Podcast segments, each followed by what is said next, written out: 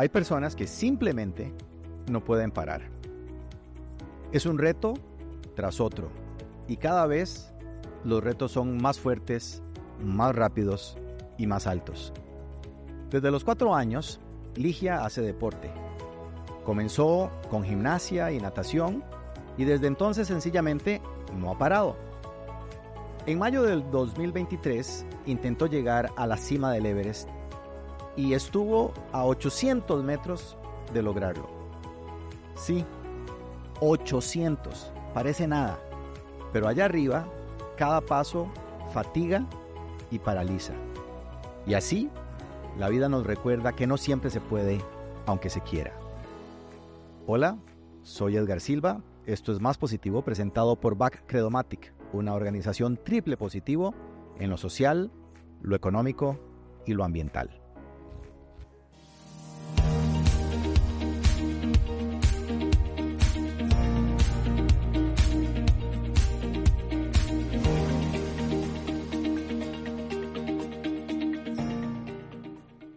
Párese a la orilla del mar. Sienta el mar tibio en sus pies y ahora vuelva a ver hacia arriba, hacia el cielo, y estime ver un punto a 8 kilómetros 800 metros de altura. 8.800 metros de altura. Ahí está el punto de la Tierra más alto del planeta, la cima del Monte Everest. Ligia Madrigal Moya es una mujer de San José, de 50 años, que intentó llegar a ese punto en mayo del 2023. Ella ha llevado su cuerpo a exigencias máximas. Por ejemplo, atravesó Costa Rica corriendo de mar a mar, 235 kilómetros. De frontera a frontera, 250 kilómetros. Ha estado en carreras de trail, corrió 100 y 200 millas, eso es 160 y 320 kilómetros. Es decir, ha hecho ciclismo de montaña, ha sido corredora de aventura en tierra, en ríos y en mar. Ha subido el Chirripó, el punto más alto de Costa Rica, corriendo decenas de veces y ya había escalado montañas en América y Europa. El Everest era como su objetivo natural. Y una mujer tan determinada no tenía por qué descartarlo y no lo hizo. Lo intentó. Ligian, mucho gusto. Mucho gusto. Encantado de saludarte. Lo intentaste, Ligia, pero valió la pena. Y, y entiéndase pena, dolor, sacrificio. ¿Valió la pena intentarlo? Sí, por supuesto que sí. La verdad es que yo, aunque no logré la meta final de, de pararme en esa cumbre, me siento tranquila y orgullosa de lo que logré y también muy agradecida de haber tenido esa oportunidad de estar ahí. Y eso lo pensaba todo el tiempo. Cada paso que daba, cada poquito que lograba avanzar, avanzar decía, bueno, gracias a Dios que estoy aquí, esto es impresionante. De una población de casi 6 millones de ticos, yo estoy teniendo la oportunidad de estar aquí. No puedo ser eh, malagradecida y decir, puña, no, es que no lo logré, estoy triste para nada crecí montones como persona en muchos aspectos, viví cosas que jamás pensé ni soñé poder vivir.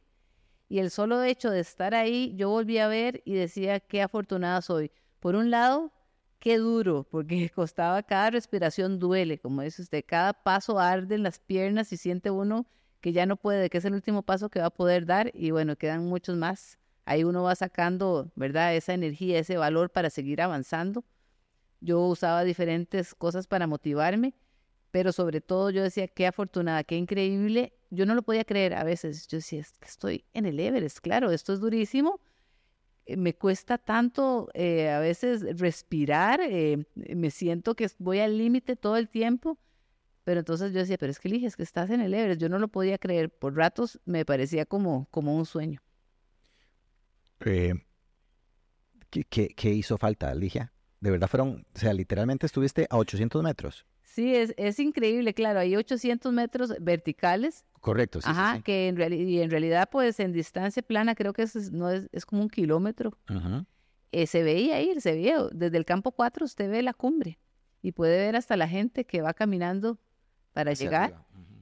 Pero fue duro, pero al mismo tiempo me siento tranquila. Hay cosas que uno aprende al estar ahí, que era imposible saberlas si no, ¿verdad? Si uno no lo vivió. Por ejemplo, así, de forma rápida.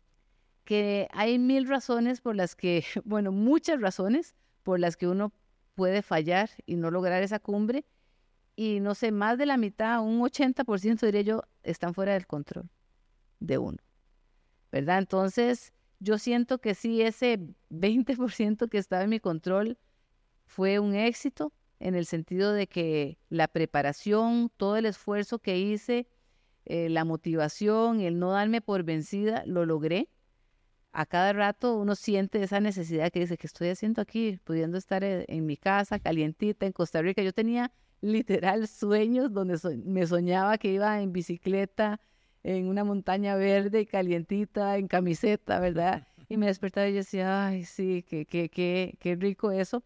Pero estar ahí y, y, y, y, darse cuenta de tantas cosas que se manejan en la montaña, en la alta montaña, fue algo súper enriquecedor, ¿verdad? Una experiencia que, que, me hizo crecer y me hizo entender tantas cosas que, que eso también lo valoro muchísimo. ¿Desististe llegar a la cima porque hubo un problema de salud con tu Sherpa, con tu guía? Sí, al llegar ahí, bueno, todo el camino del campo 13-4, mi Sherpa estuvo enfermo desde el día 1. Okay. Cuando nosotros empezamos la caminata del campo base, ¿verdad? De, de, de Tucla al campo base, él tosía y tosía y nosotros dijimos, este muchacho, en ese momento yo no sabía que era, iba a ser mi chef. Yo iba con tres escaladores más.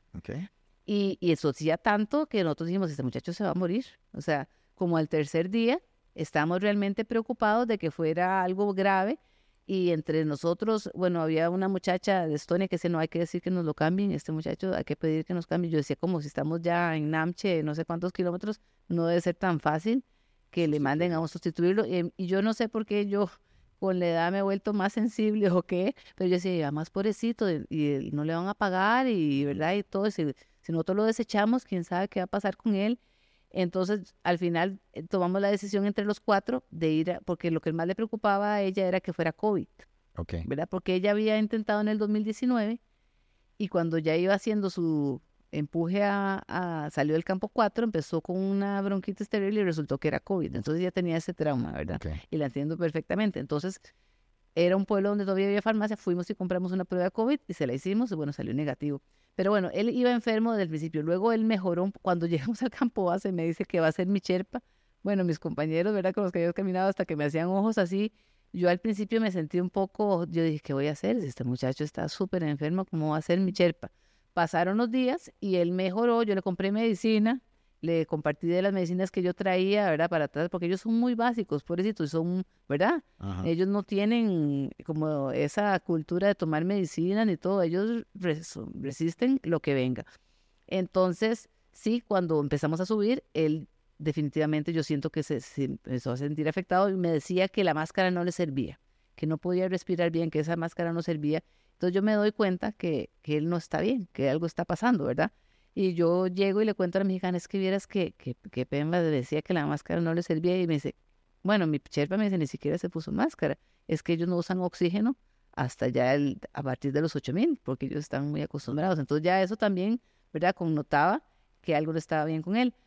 A la, como a la hora, él llegó con el radio y me dice, es que dicen de la organización que no nos aprueban hacer el summit push porque vamos muy lento, porque usted va muy lenta y entonces es peligroso.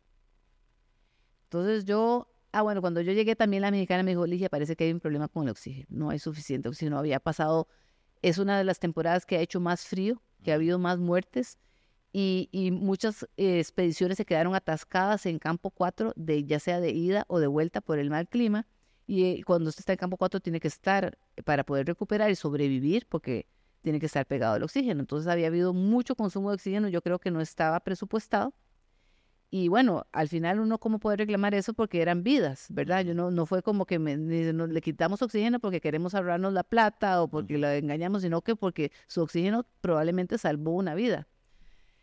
Y entonces yo pienso, eh, primero estaba eso, que no había suficiente oxígeno, ya uno nos quedamos así, que estábamos pensando que iba a pasar, y en eso viene mi Sherpa y me dice eso. Obviamente, yo en el momento pensé, claro, si fuimos lentos es porque usted está enfermo. Aún así, no habíamos sido lentos. O sea, habíamos durado nueve horas, que no es el tiempo más rápido, pero tampoco es el tiempo más lento. O sea, a nosotros nos decían, ustedes tienen que llegar, a, el, el ataque a cumbre tiene que empezar a las 10 de la noche. Entonces, o salen de campo 3, o se llega a campo 4 y se descansa lo que se puede antes de las 10, dos horas, tres horas, porque no se duerme, sino que uno nada más descansa. Y yo llegué a las 6 de la tarde, o sea, tenía cuatro horas para descansar.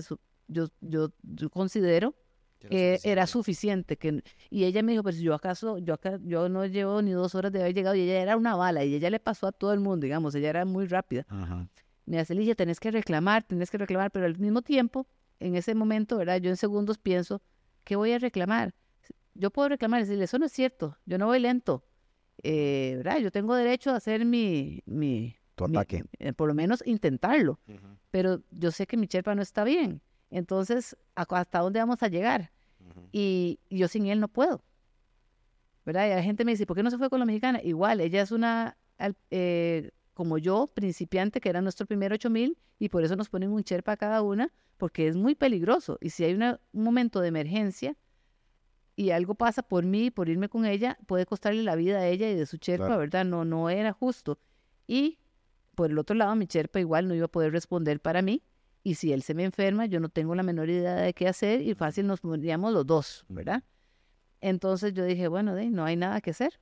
Yo me sentía tranquila porque yo me sentía bien. Y ese era un miedo que yo tenía, que no me sintiera bien, que, que me diera mal de altura, que empezara con dolores de cabeza, mareos, vómitos, qué sé yo, o que mi valor o mi resistencia llegara a su límite y dijera no puedo más, que eso pasa y es normal, puede pasar, eso le puede pasar a cualquiera, pero yo me sentía tranquila porque no fue así, no fui yo la que dije ya no puedo más, me siento mal o me da miedo o no, sino que era una situación externa a mí. Entonces al final pues lo acepté y dije, está bien, estaba más brava yo creo que Andrea que yo. Y le dije, Andrea, tranquila, yo estoy, me siento bien, estoy tranquila, eh, yo sé que siento que, que Pemba no está bien y que no estamos para, para ir a atacar. Y creo que también fue, ahora no me arrepiento de esa decisión porque esa noche fue súper fría, muy poca gente se aventuró a atacar cumbre ese día y de los que se, digamos, al menos de mi grupo, eh, yo sé que cuatro eh, atacaron cumbre ese día y de esos cuatro, este, bueno, éramos cuatro, tres salieron, yo no salí, ah. ¿verdad? Eh, Andrea tuvo congelaciones. Yo le di la bandera de Costa Rica y le dije, yo la ayudé a alistarse y todo para que vean lo bien que yo me sentía. Yo estaba, le puse, porque ya era como la mamá, yo, ¿verdad? Entonces le puse el casco, la ayudé, qué sé yo, y le di la bendición y le di la bandera de Costa Rica y le digo, si podés, sacala ya, porque tenía todos los nombres de la gente que me había ayudado. Claro. Y tomate una foto, ¿verdad? Porque también ya tenía en ese momento ya muchos seguidores de Costa Rica. Claro, claro, ya se fue. Y bueno, yo me quedé durmiendo. Yo le dije al Cherpa, voy a descansar, voy a dormir. Y ahí también me di cuenta, me terminé de dar cuenta que no estaba bien. Porque un momento me desperté para acomodarme. El oxígeno normal que uno usa para dormir es uno en el regulador. Yo me fijé, el mío estaba en uno y me fijé, el de él estaba en cuatro. O sea, claramente él no se encontraba bien. Hizo tanto frío en la cumbre que Andrea no pudo sacar ni mi bandera, ni la de ella, ni la de nadie. Dice que con costo se tomó la foto, la cámara se murió Apenas le dio para del frío que hacía. Que está para abajo. 30 grados. Menos 30, menos 36 llega ahí con los vientos. Y de los otros dos compañeros que salieron del grupo, uno murió. Eh, llegaron juntos a la cumbre, ¿verdad? Porque eran como André y yo, que eran amigos. Ajá. Y iban juntos todo el tiempo. Los dos cherpas de ellos, de hecho, eran hermanos. Y este de República Checa, que él me contó la historia porque yo bajé con él del campo base, me dijo, llegamos juntos a la cumbre y Siri era de Surinam. Eh, cuando empezamos a bajar iba demasiado lento, iba muy agotado por el frío, muy desgastado. Y me dice, como yo tengo mucha experiencia y soy fuerte, yo les dije, yo voy a bajar solo, ustedes dos, a los dos cherpas, quédense a ayudarlo. Me dice, bajé, esperé cinco horas y a las cinco horas llegaron los cherpas y me dijeron que Siri eh, había muerto.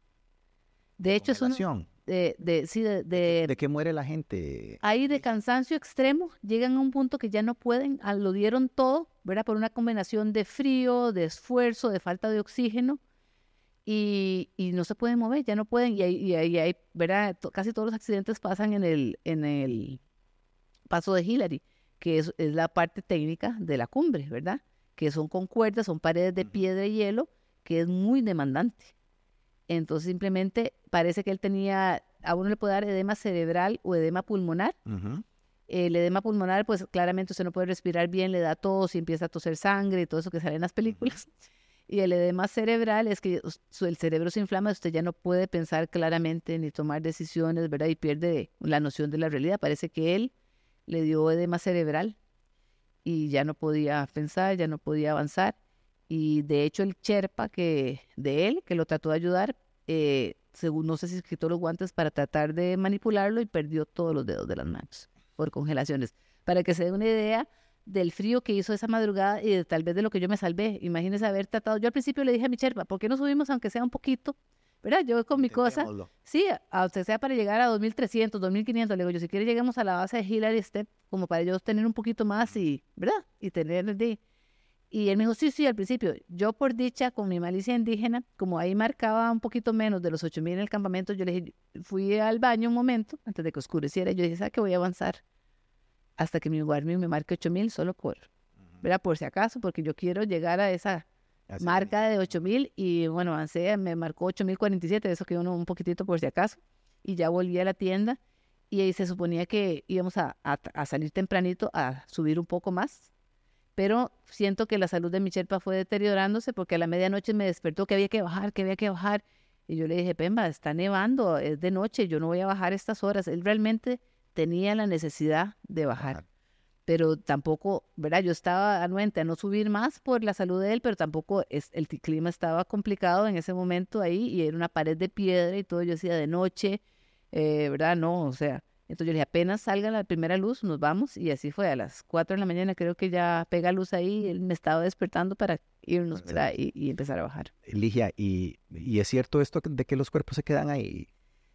Por ejemplo, el muchacho este de Surinam, el cuerpo quedó ahí en la montaña. Es, ese, al final dicen que él eh, se quitó el maletín y se quitó, ¿verdad? En su locura, porque esa edema cerebral da un poco de locura y se, no, dice que se tiró del, del Hillary Step. Yo siento que simplemente se pudo haber resbalado, ¿verdad? Donde no, no tiene noción de, ¿De, dónde, está? y es un precipicio, ¿verdad? Es una pared de nieve de un lado y un precipicio del otro y él cayó, entonces por eso es uno de los desaparecidos.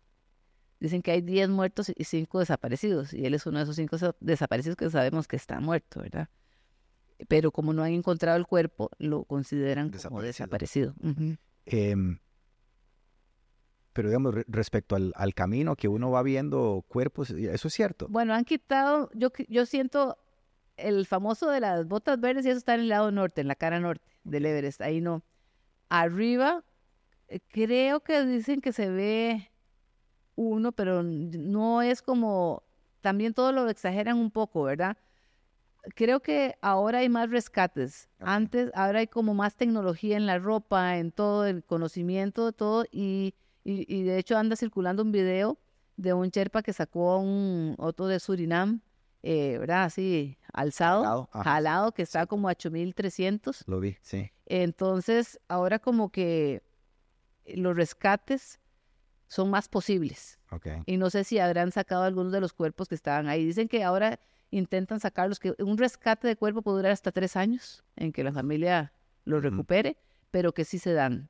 Entonces ya no quedan tantos cuerpos ahí. Mm, hay unos que ya son antiguos, sobre todo ese famoso de las botas verdes que está en la cara norte, que ya está tan congelado y tan pegado ahí que me imagino que es imposible sacarlo, ¿verdad? Ya Pero en efecto vas caminando y vos ves... Yo no vi ninguno. Sí vi cuerpos, un par de cuerpos de gente que había muerto en ese momento, que los iban bajando. Sí me tocó eso que antes me afectaba montones cuando empecé las montañas, fue de las cosas más duras y bueno, ahora en el Aconcagua, me tocó un noruego que murió frente a mí. Entonces, eh, mi guía argentino me dio una explicación y algo que ahora me, siento más tranquila y, me, y ya no lo, ¿verdad? Yo, me, yo, donde él murió, ese, ese muchacho murió, yo me puse a llorar y yo, él me, su, Emma, se me llama Emanuel, me subió a como a una cornisa Y me dijo, espéreme aquí, él, era también, no solo era guía, sino que era de los rescatistas de ahí, policía. Entonces yo me asomaba y veía donde él estaba tratando de revivir lo que sé yo. Cuando ya llegó arriba, yo le dije, ¿cómo está el muchacho? Y me dice, no, le dije, no está. Eh, no había nada que hacer, él pereció. Entonces yo me puse a llorar, y yo le dije, ¿ahora qué hacemos? Y entonces él me dijo, Ligia, tranquila, me Él murió haciendo lo que quería. Murió feliz, se lo aseguro. Y, y en el frío usted le da como sueño y no, no, no se da cuenta, exacto, mucho. Y ahora es parte de la montaña. Dice, qué honor ser parte de la Concagua para un montañista. Entonces él está en paz. Y yo siempre me acuerdo de eso ahora y pues me da paz. Digo yo, bueno, él murió, obviamente uno piensa en la familia y todo, pero la familia también debe entender que ¿verdad? es la pasión y que murió haciendo lo que más quería. Y él me dijo, usted está eh, aquí, usted ha invertido mucho también y todo, eh, hay, que, hay que ser cumbre. Y entonces, bueno, yo seguí ahí, hice la cumbre de la Concagua, pero desde esa explicación que él me dio, yo cada vez que veía un cuerpo, yo decía, bueno, ahora que honor es parte del Everest, su espíritu quedó aquí para siempre qué bonito para una persona que ama la montaña, era saber que, que su espíritu llegó a su fin ahí. ¿Lo vas a volver a intentar? Bueno, al parecer sí. Yo cuando terminé, yo dije, estoy satisfecha con lo que logré, ¿verdad? Igual yo he hecho muchas cosas deportivamente, entonces no era como que ese era mi único y, ¿verdad? Logro, proyecto, intento. Y yo dije, puña, no sé cuánto sufrió el pobre don Fede y Fernanda, ¿verdad? Mi familia esperándome. Yo me fui 40, casi 50 días y los dejé solos y, y no sé si es egoísta de mi parte aquí, aunque yo no estaba de vacaciones en un resort, yo estaba igual sufriendo como un perro y, ¿verdad? y extrañándolos, pero no sé, no les quiero volver a hacer esto, yo no les voy a imponer volver a pasar por esto, porque yo estoy satisfecha con lo que logré. Y yo venía con ese pensamiento tranquila, pero bueno, hablando con Fede y explicándole todo lo que pasó y cómo ahora entendí cómo funciona. Yo había leído una estadística que no sé, eh, sería mentir exactamente el número, pero un número muy alto de porcentaje no lo logra la primera, sino la segunda. Y yo decía, qué raro, seguro no se entrenan bien o no se preparan, pero bueno, yo que soy atleta y todo, y ya vi que no tiene nada que ver con eso, porque mi condición física no falló, yo todo el tiempo me sentí bien, me adapté bien a la altura, creo que me preparé bien, pero hay tantas cosas técnicas de manejo ahí de, de la logística, de aprender como uno debe, ahí hay que exigir, ya aprendí que uno tiene que exigir, tiene que pedir, tiene que estar encima, porque si no, son muchas personas y nadie te lo va a dar. Ahora entendí eso. Entonces, claro, entiendo por qué hay mucho fallo en esa primera vez, porque es entrar a un mundo que uno no conoce, que no se sabe cómo se maneja, que uno, ¿verdad? Es todo nuevo. Entonces, entiendo que no tiene nada que ver con la capacidad física, sino que más bien es con el aprender cómo funciona esa montaña. Esta vez, ¿cuál fue la diferencia?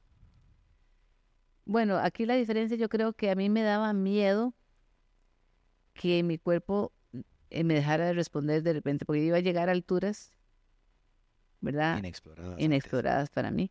Entonces, a mí me daba miedo que a los 7100, y mi cuerpo dijera, ¿sabe qué? Ya no más, yo no puedo funcionar en esta altura.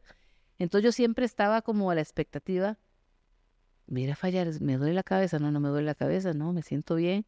Entonces, por dicha, fueron cosas positivas, eran sentimientos positivos, pucha, no, me siento bien, y de repente estábamos a 7000 ¿cuántos campo 3? No me acuerdo. Ah, bueno, el campo 2 a 6500 y me tomaron la saturación y la tenían 88 y yo dije, wow, mi cuerpo se adapta bien, ¿verdad? Entonces son cosas, yo trataba de ver mi Garmin que me daba estadísticas y al, final, y al principio estaba bravo conmigo, me decían, no, se está excediendo, yo no hacía nada y él, según él, estaba entrenando demasiado fuerte, ¿verdad? Porque claro, mi corazón, hasta que de repente empezó a darme números verdes y entonces, ¿verdad? Eso me daba, me daba tranquilidad. Yo de repente sentía algo, y, pero ya mi no, no tengo buenas pulsaciones, tengo buena oxigenación, es, es mental, digamos, ¿verdad? Porque uno de repente empieza a sentir algo y dice, ya, ahora sí me afectó la altura y ¿qué hago aquí? La única manera de curarse de esto es bajar. ¿Y cómo bajo si son horas de horas? Entonces a uno le da ese miedo. Y también me da un poco de miedo el no poder eh, sobrepasar o no eh, tener susto en las grietas, en esas escaleras que había que cruzar de los huecos y esas paredes de hielo. Y yo decía, ¿seré que seré valiente o me va a dar susto? Pero gracias a Dios fui valiente y nunca sentí miedo y lo pude sobrellevar. Entonces eso también me daba como una como un impulso de, de, seguridad, de motivación, ¿verdad? ¿De, qué distancia son esas grietas? Bueno, había una que eran tres escaleras pegadas. Tres escaleras metálicas. Metálicas, sí. Entonces, de no sé qué sería, como de aquí a, a, ese panel. Unos 15 metros. Unos 15 metros y para abajo era un hueco que... 10, 15 metros, sí. Sí, esa era y, se movía, ¿verdad? Y se mueven. Y el hueco es infinito. Pues no, sí se veían ahí. Eh, había, hay unos, más, a veces habían unas pequeñas que había que brincarse, que esos las, las escaleras las pasé bien porque era una técnica, la practiqué y me sentía segura, pero y uno estaba amarrado a un, pues cualquier cosa si se resbala pues queda ahí guindando, pero había unas que había que brincarlas, entonces a veces eran, no sé, medio metro y las botas pesadas y los zapatos y era como en bajada y entonces un par de veces yo dije, ay, yo no sé si puedo brincar eso. Entonces yo volví a ver a Michelle y le decía, I don't know. Y me decía, yes. Y yo, ok, yes. Y me mandaba, ¿verdad? Y, y gracias a Dios siempre, nunca me quedé trabada, trabada, pues me daba ese como, como un par, una, un par de veces sí le dije, pase usted primero y me da la mano mejor porque esa sí la veo complicada, pero bien. Entonces eso también me, dado, me fue dando confianza, porque a mí me daba miedo que me diera miedo y que quedara paralizada y que no pudiera avanzar, ¿verdad? En esas paredes fuertísimas con los Yumar sí, yo sentía que lo daba todo. Cada vez que me tocaba una pared de esas verticales, pues a veces me faltaba la mitad y yo me agarraba así de, la cuerda y yo decía, ya no puedo más, ya no puedo más, ya lo di todo, pero después decía, no, sí, dije, sí se puede. Era yo siento que todo lo que he aprendido en todas las competencias ahí me funcionó. Soy honesta. Ahora, después me acordé de eso. Había unas partes que yo decía, esto ya, ya las piernas no me dan, el pulmón ya no me da, estoy agotada, esto es demasiado fuerte. Y después me acordaba de la ruta de los conquistadores de Carara, que hay un par de veces yo he visto negro y he caído al piso redondo y digo, bueno, todavía no me he desmayado como en la ruta de los conquistadores, entonces todavía me queda algo aquí, ¿verdad? Entonces esas, tal vez todas esas experiencias, cuando uno las ha logrado sobrevivir, pues le dan, ¿verdad? Como ese impulso para decir si puedo sobrellevar este, este obstáculo. Pero sobre todo lo que me daba miedo a mí era eso, eh, lo desconocido. Nunca he estado a esta temperatura, nunca he estado a esta altura, ¿cómo va a reaccionar mi cuerpo? pero gracias a Dios reaccionó bien. ¿Y, de qué alimentás vos ese valor? Pues ahora que tengo tantas experiencias, lo alimento mucho de que, no, elige, si usted sobrevivió a aquella cosa, usted puede sobrevivir esto, digamos, lo trato, hago comparaciones. Otras veces también es mi esposo y mi hija creen tanto en mí, mucho más de lo que yo creo en mí misma, que yo digo, no, es que Fede cree que yo sí puedo hacer esto y Fernanda, entonces al rato sí puedo hacerlo, ¿verdad? Y entonces me, impulso a, intentarlo. Pero sí, es vacilón, porque yo no es que soy valiente, tengo muchos miedos, pero me gusta esa adrenalina de intentar vencer ese miedo. ¿Te sentís vencida por el Everest? No, no, no. Siento que eh, el Everest, como cualquier montaña, tiene sus caprichos, tiene sus trucos, tiene sus cosas. Y siento que él fue bondadoso conmigo, más bien, yo siendo una principiante de Costa Rica, de país tropical, siento que, que tuve mis momentos en que me trató bien, en otros me maltrató un poquito, pero no, no tengo nada contra él. Creo que, que podríamos ser amigos. Otra vez. Otra vez. ¿Y, ¿Y qué estás entendiendo de las lecciones que aprendiste? Ahora, bueno, han pasado esta entrevista la estamos haciendo a, dos semanas de tu regreso a Costa Rica. ¿Qué estás entendiendo? Bueno, entiendo que, que fui muy bendecida, muy... Tuve mucha suerte de poder tener esa experiencia. Que de, de todas las mujeres de Costa Rica, yo pues no fue que regalado ni nada, pues, me costó mucho trabajo, pero al final lo logré y estar solo estar ahí fue algo increíble, invaluable, que de crecimiento, de conocimiento, de experiencia, ¿verdad? Que no lo cambiaría por nada. Siento que, que crecí en muchos aspectos, en paciencia, aprendí a tener mucha paciencia. Yo en las carreras, uno sabe que la carrera le dan la fecha y dice 24 de junio a las 2 de la tarde. Y usted sabe que el 24 de junio a las 2.00 esa carrera sale. Entonces usted se prepara, entrena, está listo y al 24 de junio a las 2.00 salió la carrera. Aquí no. Aquí uno estaba ahí sentado, listo, esperando. No, mal clima. No, no han podido montar las cuerdas. No, no se sabe cuándo. Entonces, ¿verdad? Hay que tener una paciencia y un control de esa ansiedad de no saber y decir, bueno, cuando toque aquí estoy lista. Entonces tengo que estar lista todo el tiempo, siempre estarme hidratando, siempre, nunca bajar la guardia, siempre estar lista porque de repente nos dicen, mañana, mañana a la una de la mañana salimos y uno, pero ¿cómo? No me dan tiempo ni de verdad, pero porque sí, porque el clima cambió y así es. Entonces aprendí a eso, a estar siempre lista y tener paciencia. Y también Tal vez conocí una parte más humana de la montaña, porque yo tenía como esa, en otras montañas que subí, como que el montañista es muy egoísta, como que solo piensa en sí y que bueno, yo tengo este equipo, yo tengo eso, usted no trajo el equipo adecuado, ese es su problema. Y si usted se muere de frío, pues se murió y yo sigo adelante, ¿verdad? Entonces, para mí era un poco frío porque uno como corredor y sobre todo de montaña es muy solidario por más que uno va compitiendo, ve un compañero en el, en el camino que está en problemas y uno dice, estás bien, que eres un gel, te doy esto, te doy agua, porque tal vez si yo le doy un gel, si yo le presto mi jacket, no va a ser de vida o muerte. Puede ser que yo pase un poquito de frío, pero después voy a ver a don Fede y me va a dar otra jacket, eh, ¿verdad? Y, y ya, aquí no.